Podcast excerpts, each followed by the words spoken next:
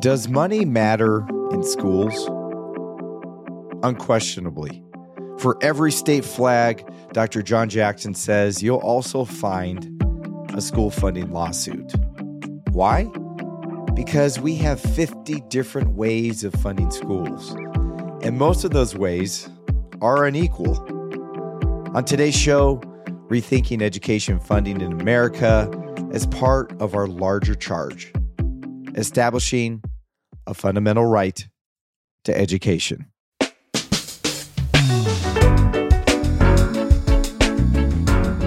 Thanks for listening. I'm Joe Bishop. This is Our Children Can't Wait, a podcast about the systems and structures that keep our kids from flourishing. Our Children Can't Wait is also a book from Teachers College Press, available for purchase from Amazon. And if you're new to the Our Children Can't Wait podcast, please follow us on Spotify and Apple Podcasts.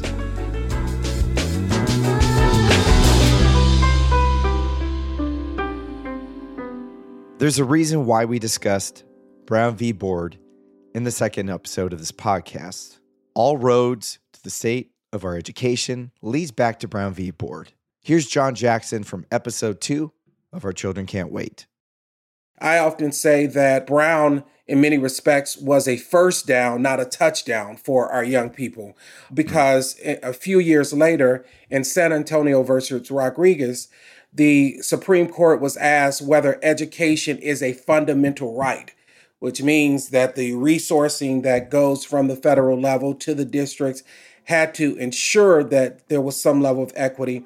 The Supreme Court in that decision said that education was not a fundamental right, which in many respects was a setback. And that's where we're camping out for this episode, seeing the ways that the river of dollars from local, state, and federal taxes move in and out of our schools, or sometimes don't even show up. I'm excited to introduce you to two people who I know will change how you think about the ways we fund schools. Doctor Oscar Jimenez Castellanos is Director of Preschool to twelfth Grade Research for the Education Trust, a national advocacy organization. I am currently the Director of Research for P twelve at the Education Trust in Washington, D C Previously was at U S C as a visiting scholar, Arizona State, and a few other institutions, working a lot of my research looking at educational policy equity and finance. So it's a pleasure to be here with you, Joe and uh, Danielle. Doctor Danielle Farrie is Research Director with the Education Law Center, a national organization that has been pushing the country towards fair and just funding for decades. Hi, I am Danielle Farrie. I am Research Director at Education Law Center in New Jersey, and I am also very happy to be here. Everyone has a story about why they do what they do. Oscar and Danielle are no different. In fact, what's interesting about Oscar and Danielle is how wildly different their perspectives are. Oscar brings a real West Coast vibe, influenced by the California ag economy and Latino families over the last five decades. Danielle, on the other hand, comes to inequality through the lens of an East Coast black-white paradigm that we saw in New Jersey, the epicenter of one of the largest school funding lawsuits ever. It was called the Abbott case, and she'll tell you about that in a bit. Oscar, this is a question we ask everybody when, when we start the show. How did your upbringing shape your interests as a scholar today? No, I think it's fundamental in terms of how I think about the world. Um, I was born in Mexico, a large family. Uh, my parents were small uh, business owners, and they had seven children at the time, and they decided to leave Mexico and come to the United States to give their children a better life through education.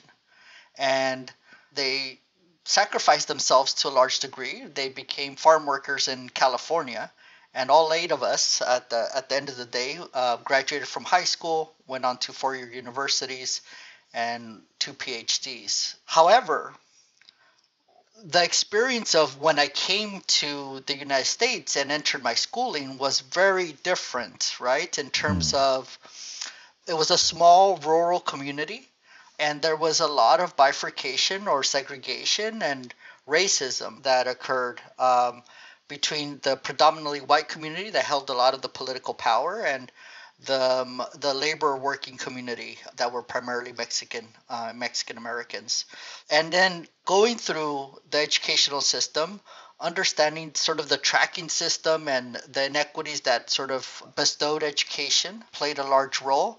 And then when I became a teacher, mm. I was a, a K twelve teacher um, in urban settings, predominantly African American, Latino, and Hmong communities in Sacramento, my first job. Mm. And, you know, it was so disheartening to see that our school had so limited resources, and you literally would go one mile down the road, cross a highway, yeah. and you would see a completely different experience. So, yes, all of mm. that sort of helped shape why I got interested in, in this work of school finance and education policy equity. And Doctor Jimenez Castellanos, so tell me, where did you spend most of your childhood in terms of the schools? All of my sort of school age was done in a, a small town near Sacramento. Mm-hmm. It was basically from the very beginning to high school. So it was in one setting, um, in one community. Got it. Well, Oscar, we've spoken a fair amount, and I did not know that, your history, your family history. Doctor Farrie, so same question. As a scholar, educator, how did your upbringing shape your interests today? I went to a public high school in New Jersey in a very wealthy school district that, you know, was sort of, you got everything you needed and more. But I was fortunate enough that I um, took a sociology class in mm. my junior year or something with a teacher who um, I think was attempting to radicalize us, although I don't think most students caught on. He had us read um, Savage Inequalities. Mm. And I was, I mean, just sort of dumbstruck. And it really became just like an issue that I was passionate about for for many years. So that's what actually influenced my decision to study sociology, probably against my uh, parents' better judgment when I went to college. You know, I went to a liberal arts college, and, you know, I kept saying that I was undecided, but I think all along I always knew that I wanted mm. to study sociology. So I did that, and then, you know, continued on to um, to get my PhD, where I, I did study education issues related to, like, you know, segregation and school choice and stuff like that.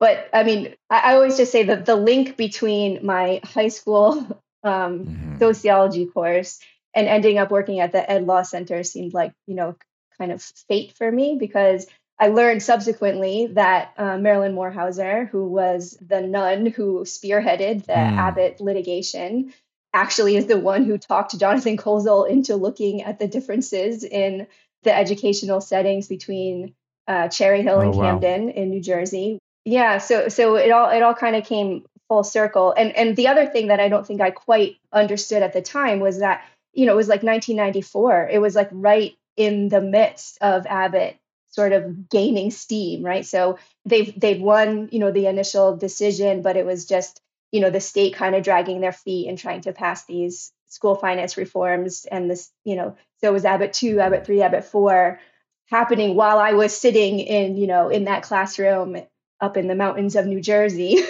wow. um, with all of the resources that I could have possibly asked for. And then, you know, students not that far down the road really being deprived of, of the resources that they needed. So before we go back to Oscar, for listeners who are not familiar with the Abbott case or are not from New Jersey or not legal scholars, what is the Abbott case?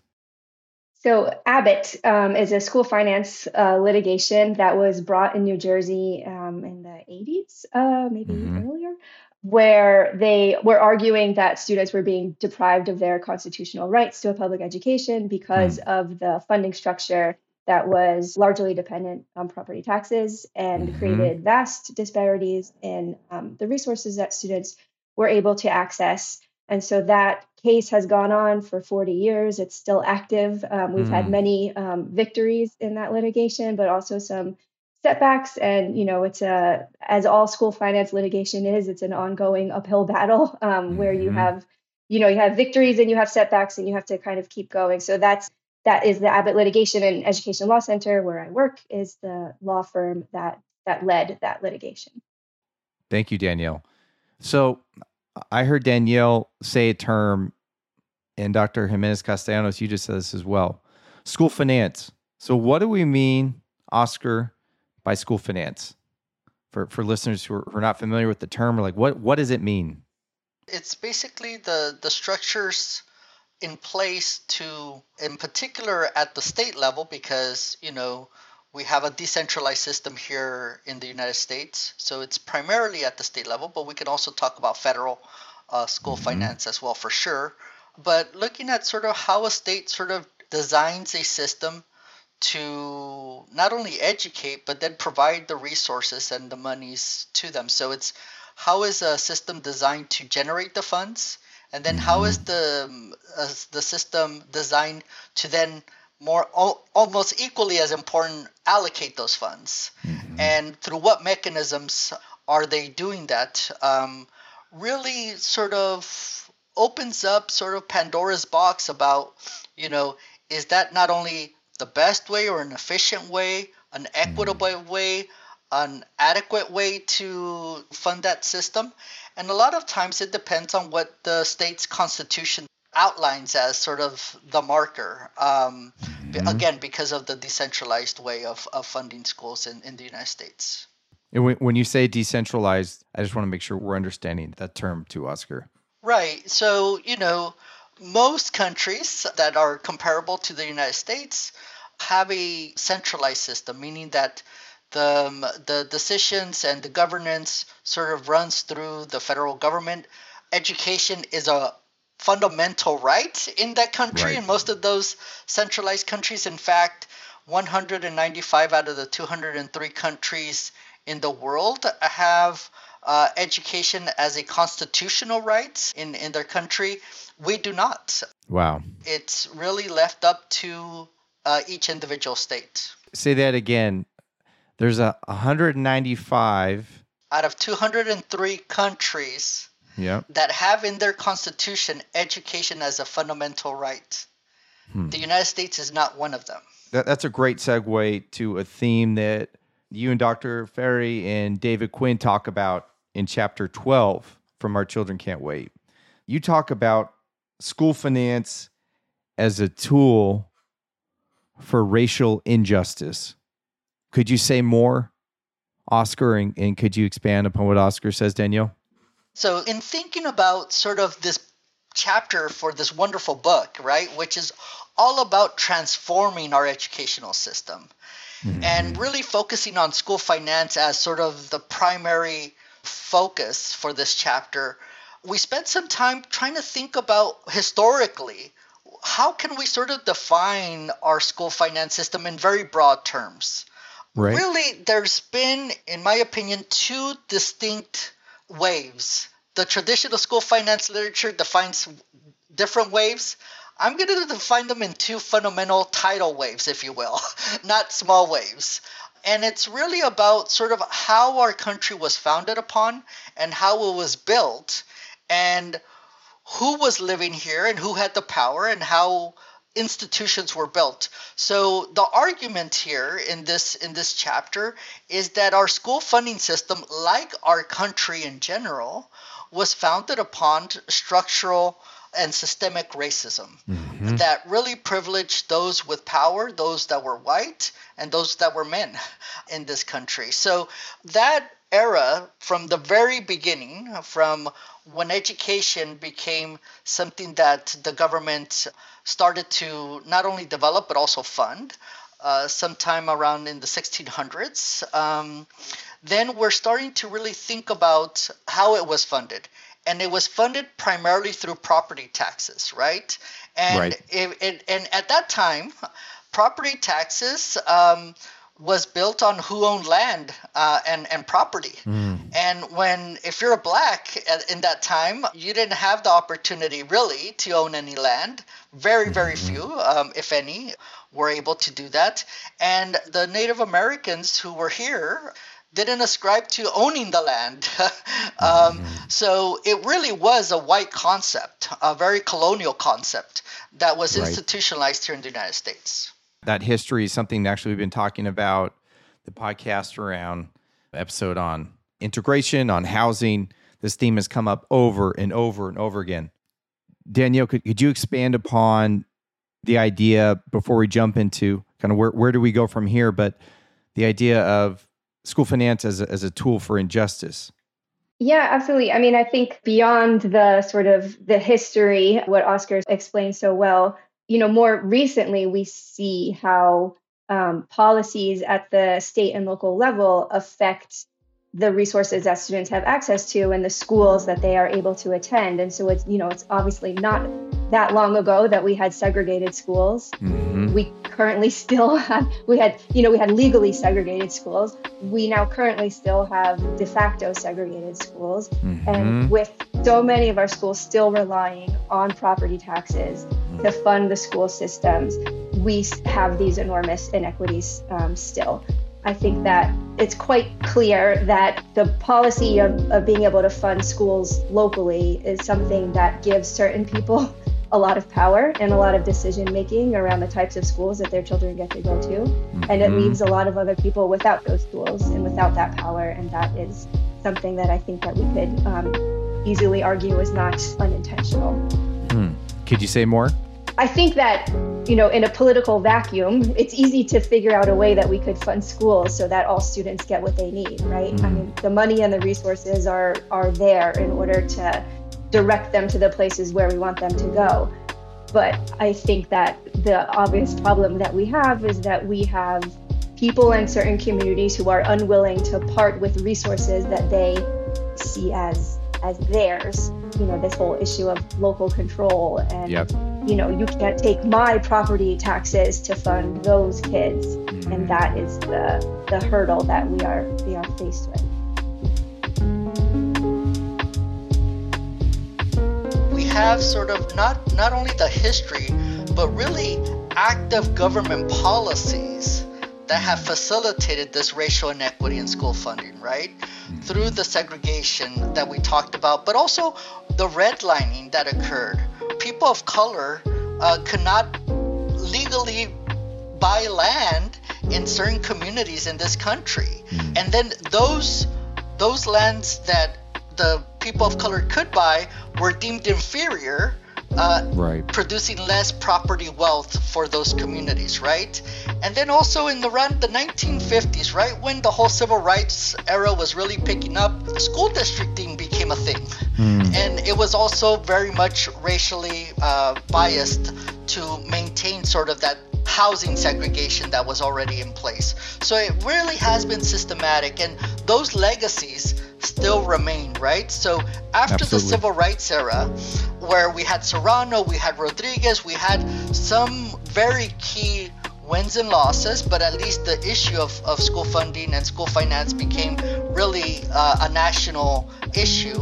Then we became, you know, people say, well, I think, you know, we solved that issue because we had Serrano, and Serrano solved all that. And, and in fact, you know, that's the second part of the tidal wave, right? So not only do we have the racial inequity legacy that we are still hampered by, but also right. now we have sort of this, what we call a remedial distributive justice in school finance.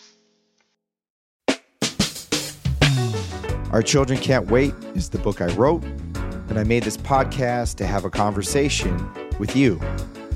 Maybe you're an administrator, a school counselor, maybe a parent.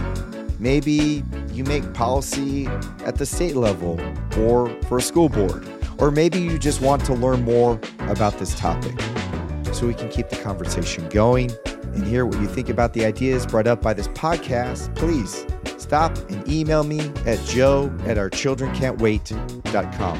I'd love to hear from you.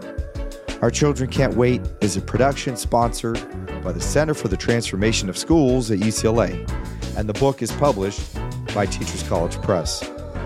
Funding comes from the Stewart Foundation and the National Education Association. And if you haven't clicked follow on the podcast, please do that now. Rate and leave us a review on Apple Podcasts or Spotify.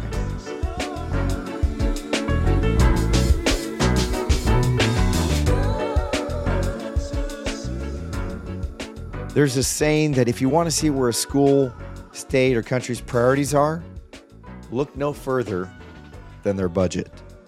This podcast is all about policy and budgets, right? And education budgets are all about policy. Oscar just commented that money often institutionalizes a low-quality education for some communities. What does he mean by that? He means that by underfunding some schools, we can predict poor facilities, fewer or outdated textbooks, and underprepared teachers. We are normalizing a low-quality education through the way we fund some schools, cementing inequities in the process. I think um, maybe one, one of the ways to sort of think about the remedial framework um, mm-hmm. is also this, this notion that we just need to copy and paste the type of educational experience that one has onto mm. another group. And if we do it the right way, we will get the same outcomes. Mm. Um, so there's just like a bunch of questions about whether or not that's true, right? Like what works for this group, is it going to work for the other group? And then, you know, asking the question of, you know, what are the outcomes that that we want to see? And the sort of very narrow way that we have um, over the past few decades started to focus on education, which is simply just meeting these metrics of assessment and, you know, yep. a sort of narrow curriculum in that sense mm-hmm. is really doing a disservice to a lot of communities and not recognizing a lot of the inherent value in their culture and in their community.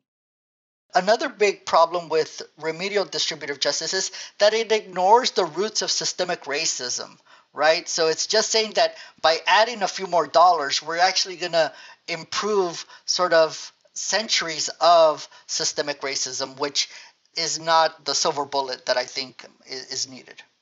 What I hear you both saying is we've essentially, our, our default response has been to paint walls on buildings or in buildings where the foundation is crumbling or the bar is so low that we've we've codified or kind of normalized a low bar for communities of color in, in, in direct response to what we've done. Yes. I asked Oscar and Danielle, what is a transformative justice paradigm for funding education? This notion of transformative justice in school finance is really an attempt to really think about how can we fundamentally sort of change the whole setting, change the structures yeah. of how yeah. we actually do the work that we're intending to do for, for kids and families. So one is we actually uh, critique what restorative justice would require, you know, especially within our framework. What are we restoring?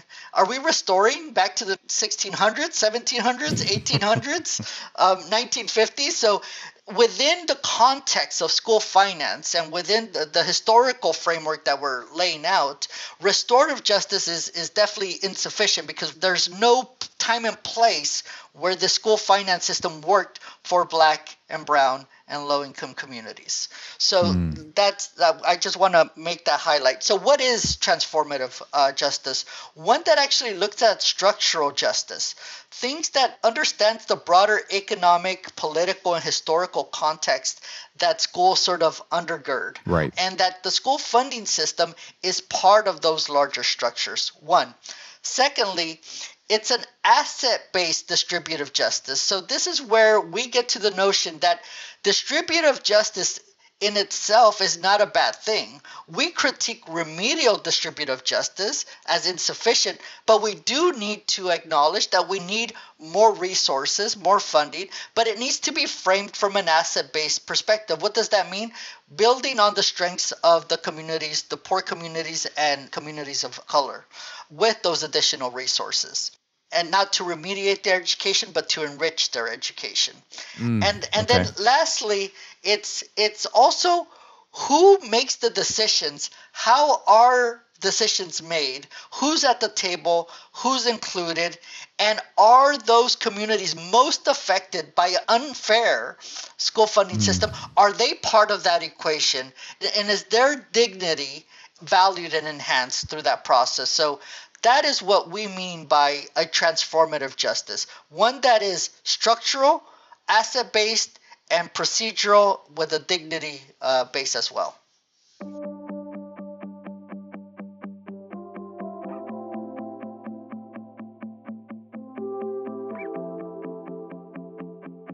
say more about dignity, Oscar, because I, you hear folks talk about equity and justice in funding and resource allocation, but rarely is the word dignity used. Could you explain the, the significance and why, as a team, you chose that that word? If we're really going to transform our system, one, the structures, two, sort of the how how do we distribute and what framework do we use to distribute funding and what that's asset-based. But you're right. When we really thought about transformative, it's traditionally very few people make decisions about how a system is designed and structured. Very few. Folks like, you know, that are advocating on behalf of poor families and families of color, such as the, the law center that Danielle comes from, they're the very few that are actually advocating and, and at the table. But the people themselves that are most affected are many times sidelined in terms of the decision making. So the procedural justice is really important too. How do we engage those communities that are traditionally marginalized? And then secondly, the dignity, and is how do we treat them with equal status? Not as just a check mark to make sure that we include them, to say face and to say that we've included them, but do we treat them with equal status in that process? And that is what I mean by, or we mean by dignity. Hmm. Thank you, Oscar, for, for clarifying. I also was curious about how to get there. What examples could be applied to these big ideas on funding schools? We argue in the chapter that this has to be like a, a systems level approach, right? That the policy changes have to come at, at many different levels, but primarily they must come from uh, state law, local policy, hmm. and, you know, federal ha- could potentially have a role to play in sort of um, spurring the two other actors to uh, to move move along. At the state level, you know, the states are primarily responsible for determining how school funding is distributed across districts within a state. The idea that state policy has to be responsive to the citizens is something that we often pay lip service to, but is something that is um, often far less successfully, you know, practiced in action. But I think it's something that we have to make sure that we are intentionally striving towards as we look at what students need. So, you know, from, from the perspective of the Ed Law Center, when states are figuring out how to fund schools, the central question should always be, what resources do students need in order to achieve the standards and, you know, outcomes that we, you know, have set for them? The way that we have typically answered that question is just by politicians either making up a number that they're comfortable with or relying on a very sort of select few um like Oscar was saying, you know, researchers and experts to sort of lay out the resources that are necessary. You know, all of these are still going to be important, you know, as we try to, you know, figure out school finance systems. But I think what we're arguing is the missing piece is the voices of the students and the families and the communities that are that are most affected by these policies. And so we have to figure out ways to bring those voices into the conversations and allowing them to envision new models, right? Like new ways of organizing classrooms and schools and the school day and whatever. And so, you know, that is a real challenge. And, you know, like Oscar said, it's often something that is put in, you know, a state's plan if they're doing a school finance reform, community right. engagement, check. We had some meetings. We heard some comments and we wrote the comments down, and then we actually didn't really do anything to address them because the plan was already the plan before we brought you into this meeting anyway. So, you know, we think that like obviously it's it's it's hard work, but that's the the struggle of bringing those voices into those conversations at the get-go. If I could give an example that we, you know, we use in the chapter mm-hmm. would be New Mexico. So New Mexico was one of the states that engaged in school finance litigation because of inequities within their system that were especially tied to um, sort of the deprivation of resources for students from low-income backgrounds, students who are English learners, um, students from Native backgrounds. And, you know, there was this really amazing movement um, from the community to, to identify their own vision, right? Their own platform of what education should mean in their state. And that included a lot of elements around multicultural curricula, understanding the needs of the students, respecting the, you know, students who have dual language abilities, respecting their language of origin, all of that stuff into a platform that then, you know, in the ideal world will inform the policies that the legislature then adopts to, I don't want to say remediate, I shouldn't say remediate, but um, as part of the lawsuit, right, to address the inequities that were highlighted. So mm-hmm. that's a place where, you know, we're seeing it, it happen. Is there's always challenges in terms of getting it, you know, implemented in law, but I think they're doing a really great job of, of keeping the pressure on and, you know, highlighting the voices of, of, of people who have traditionally not been part of that conversation. And Danielle, you and Oscar and David also talk about Sanger Unified and give examples of federal funds. Oscar, why Sanger? Why, why did you include Sanger Unified? And for folks who don't know where Sanger is, it'd be helpful for kind of geographic context. California recently went through a pretty large reform, their first reform in many, many years. And you know, I like to say that California was not innovative in any way, although I'm a Californian, so it pains me to say that. In terms of the the system that they designed, it's it's it's a very typical foundation system that many other states have. They added their own wrinkle to it. Um, however, in my opinion, the real uh, innovation that California did with this is the Local Control Accountability Plan, which really, in theory, is supposed to be the way that a school and a school district in particular sort of sort of thinks about the allocation of funds to meet the needs of all students in that district. So it is, in theory, a very community-driven plan that should help inform the way that the budget is then used to, to serve their needs. Sanger is a community, is a is a very uh, rural community in the Central Valley of California. It's outside of Fresno, if I'm if I'm not mistaken, and yep. they have been able to sort of use that um, local control accountability plan to really produce sort of outlier results, meaning mm. that they're sort of beating the odds, or whatever term you want to say, in terms of outperforming similar-like schools. Hmm. Some of the really sort of innovative ways that Sanger took the opportunity to utilize these um, accountability plans in order to move their school system forward was to really, to meaningfully engage the community, right? So they had multiple different um, commissions and committees where they had community members, families, parents, um, students. You know, also an important component of this, I think, was involving community groups that provide services to students outside of the school building, like right. all involved in conversations around what the schools should be doing and the goals for the for the schools. You know, there were there was also a lot of trying to break down hierarchies in terms yeah. of decision making. So the teachers were given a lot more um, sort of responsibility and flexibility and decision-making power, which mm-hmm. I think has, you know, through other research shown that like if you if you allow teachers to, you know, make decisions around how they teach, you get a lot better results. And so those are kind of some of the, the practices that they put in place that strengthen the school community. And then, you know, that school climate um, improvement also leads to all kinds of other, you know, benefits in terms of social, emotional, and academic achievement.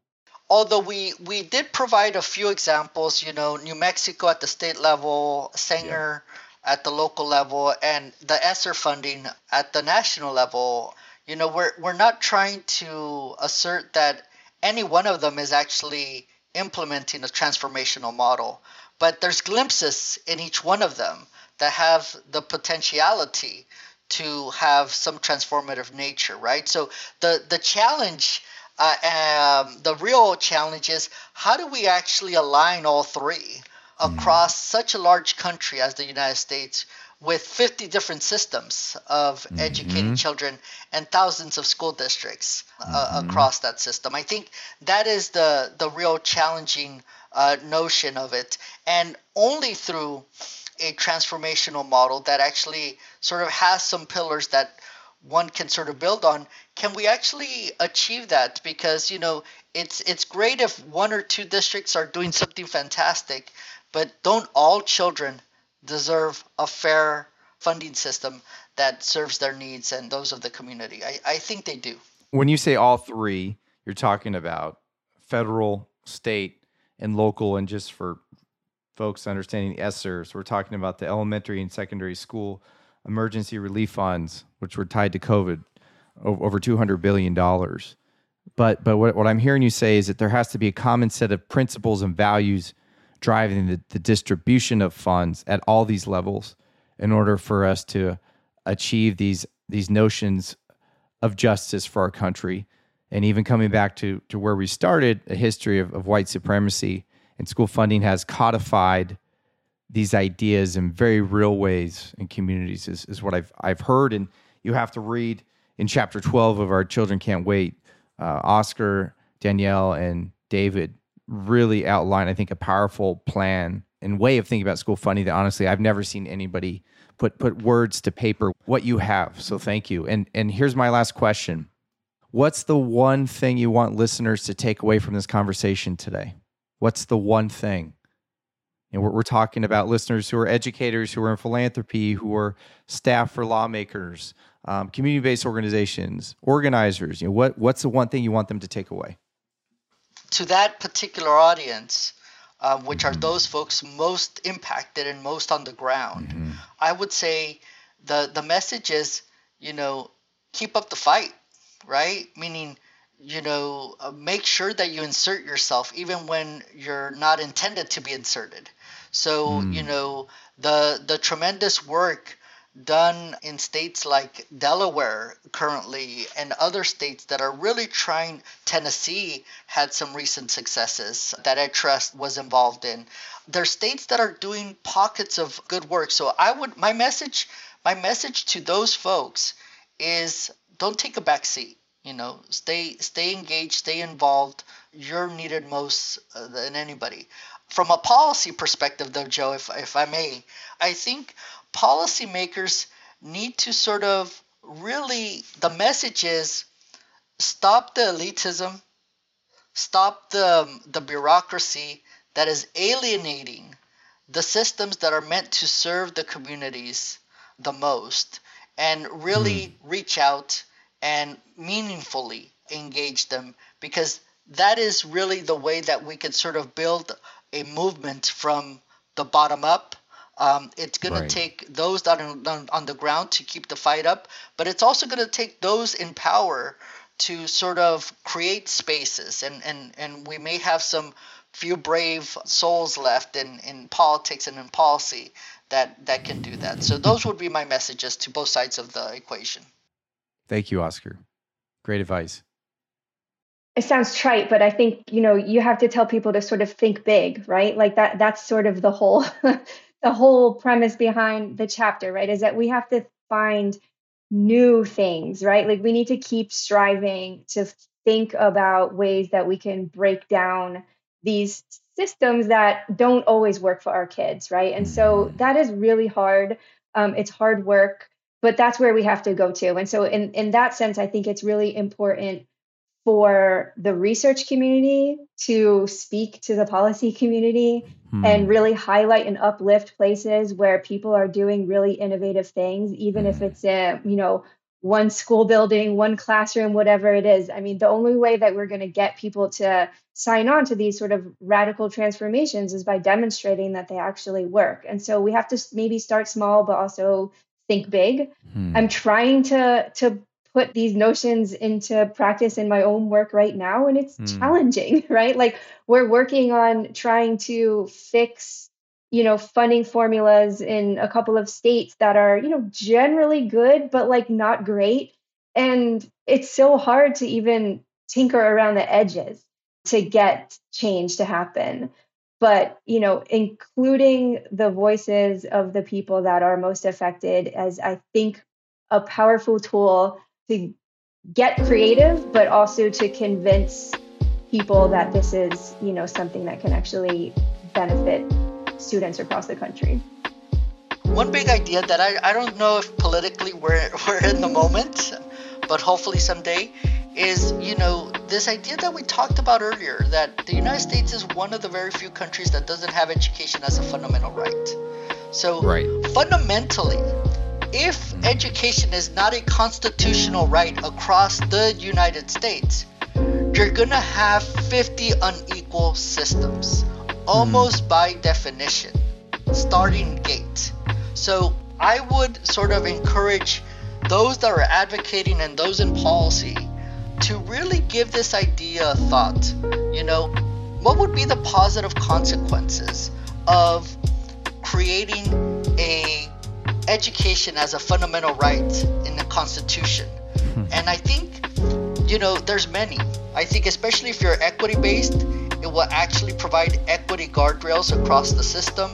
It'll make sure that we can sort of think about how funding systems are are designed across states versus every single state having to adhere to the low compliance of whatever state requirement is in their own constitution, but having a federal sort of guideline for that. And I, I think the missed opportunity is making sure that we raise all the boats here. There's moments to be decentralized, and there's moments to really think about local um, issues that are very particular and very unique. Right. But also, I think education shouldn't be a state decision. Every person born in the United States has that right.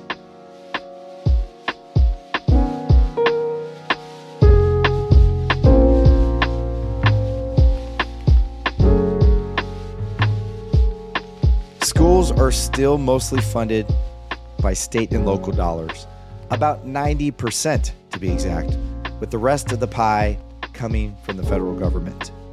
But today's episode was really less about education funding and the mechanics about how money flows from Congress and from state houses to schools and classrooms. It was more about our fundamental priorities, and it posed the question, are we putting our money where our mouth is as a country? So where do we go from here? Ask your district superintendent and chief budget officer for a copy of your budget. Attend your local school board meetings where they approve the budget every year, and ask questions. Don't be shy. Ask how your school and district's priorities are reflected in your budget. Ask who is not being prioritized in the budget. What students? What's being overlooked? And push your local state legislator or member of Congress to talk about their budget priorities for education in the next election. We'll never reach a federal right to education unless, as voters, us, you, me, we demand education to be a core election issue.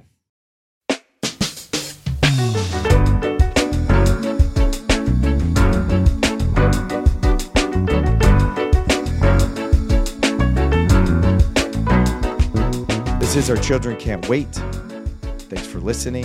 I'm Joe Bishop. Our Children Can't Wait is a podcast by the Center for the Transformation of Schools and the School of Education and Information Studies at U C L A. Support for today's show is provided by the Stewart Foundation and the National Education Association. Elizabeth Wyndham is the producer. Julia Wyndham is the associate producer. Geneva Somm is the creative director, and senior producer is Jay Woodward. Our Children Can't Wait is the companion to the book of the same name, Our Children Can't Wait, available now on Teachers College Press and Amazon. Our Children Can't Wait is produced by Windhaven Productions and Blue Jay Atlantic.